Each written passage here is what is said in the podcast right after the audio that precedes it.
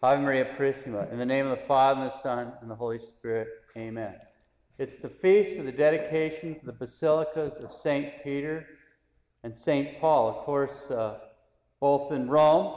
St. Peter, uh, whilst he was in Rome, persecution is arising, so he went to flee town. And as he's going out, just, just outside the walls, he has an apparition. He meets our Lord going in. And, and, uh, and he says, Domine quo vadis, which means, Lord, where are you going? And he said, I'm going to be crucified again. And so St. Peter got the idea, turned around, and went into Rome. He got gathered up, and he and St. Paul were, were uh, held in the Mamertine prison down, down in that hole. They drew him out, uh, I think it's June 29, 67, out of the hole. And St. Paul, since he's a Roman citizen, was taken out of town uh, and then he was beheaded at a place called Tre Fontane. It's called the Three Fountains because when he was beheaded, his head bounced three times and three springs sprung up. And there's a church there. There's a monastery, a Trappist monastery. There's a number of churches, but the Church of Tre Fontane in the corner is actually the marble uh, chopping block. And the church is on the level, but over on the uh, on the epistle side, there's three altars that go down. There's a rail so you won't fall down because it's built on the natural slope, the three altars. And th- that's where the three fountains sprung up. And they ran until fairly recently. I talked to a priest a few years ago, about 10 years ago, about it while I was there. He was getting ready to say Mass, and he said they stopped sometime in the 50s. That's what he told me. I said, Why is that? He says, We don't know, but we think it's because of the sins of man. Anyway, St. Paul was taken from there, not too far of a distance, and, and buried. And uh, that place is the location of St. Paul outside the walls, because he's under the main altar there. Constantine had a basilica built there. It's a beautiful basilica. It's a new one. The old one burnt down. There were some workmen working on it in 1823, caught the roof on fire, and the whole thing went up in smoke. So this one was rededicated by Blessed Pius IX in 1854.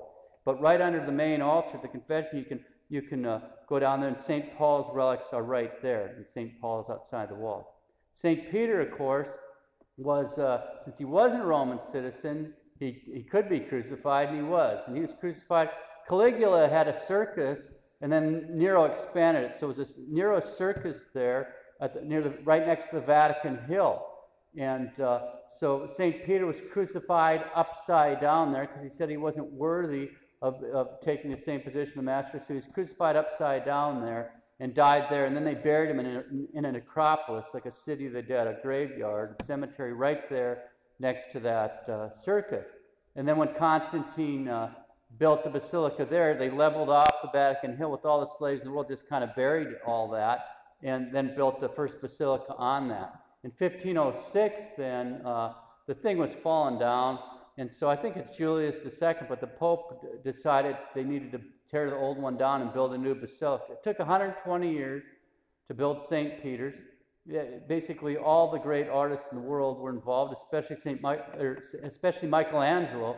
He, uh, I think, started when he was 70, worked he was 88. He did it just for the glory of it. He didn't take any pay at all. But uh, great architect with the dome and so forth. He didn't see the finish of it. But anyway, it was dedicated in 1626 on this day. Right under the main altar there is where St. Peter's buried. Pius XII had secret excavations uh, during the 30s. And if you ever go there, and it's still there, you can have what's called the Scavi tour, where you go underneath the old basilica. You're actually, Constantine, the floor Constantine's basilica, you're, you're basically in a mine underneath St. Peter's. And you're walking up the hill the necropolis. So here's this pagan graveyard. You have the roof of the of basilica. You're going through this, this mine works there. And as you get closer, there'll be Latin graffiti like Peter is near here and so forth till you come out. And that's actually where he's buried, which is exactly under the, under the main altar there. And you come out in the crypt if you, if you have that opportunity to go there. So he's the major, uh, the, the reason for that particular basilica being built right there. We just had St. John Lateran a week or so ago. That's the, the cathedral in Rome, but there's uh, we have four feast days to celebrate four of the major basilicas in Rome. St. Mary of the Snows on August 5th, because that's when the miracle was, and she had outlined in snow where she wanted the basilica. St. John Lateran, which is actually the Pope's cathedral, we had that a few days ago. uh, and then we have today the feast of the Basilica of St. Peter and Paul. Just a little bit on today's feast.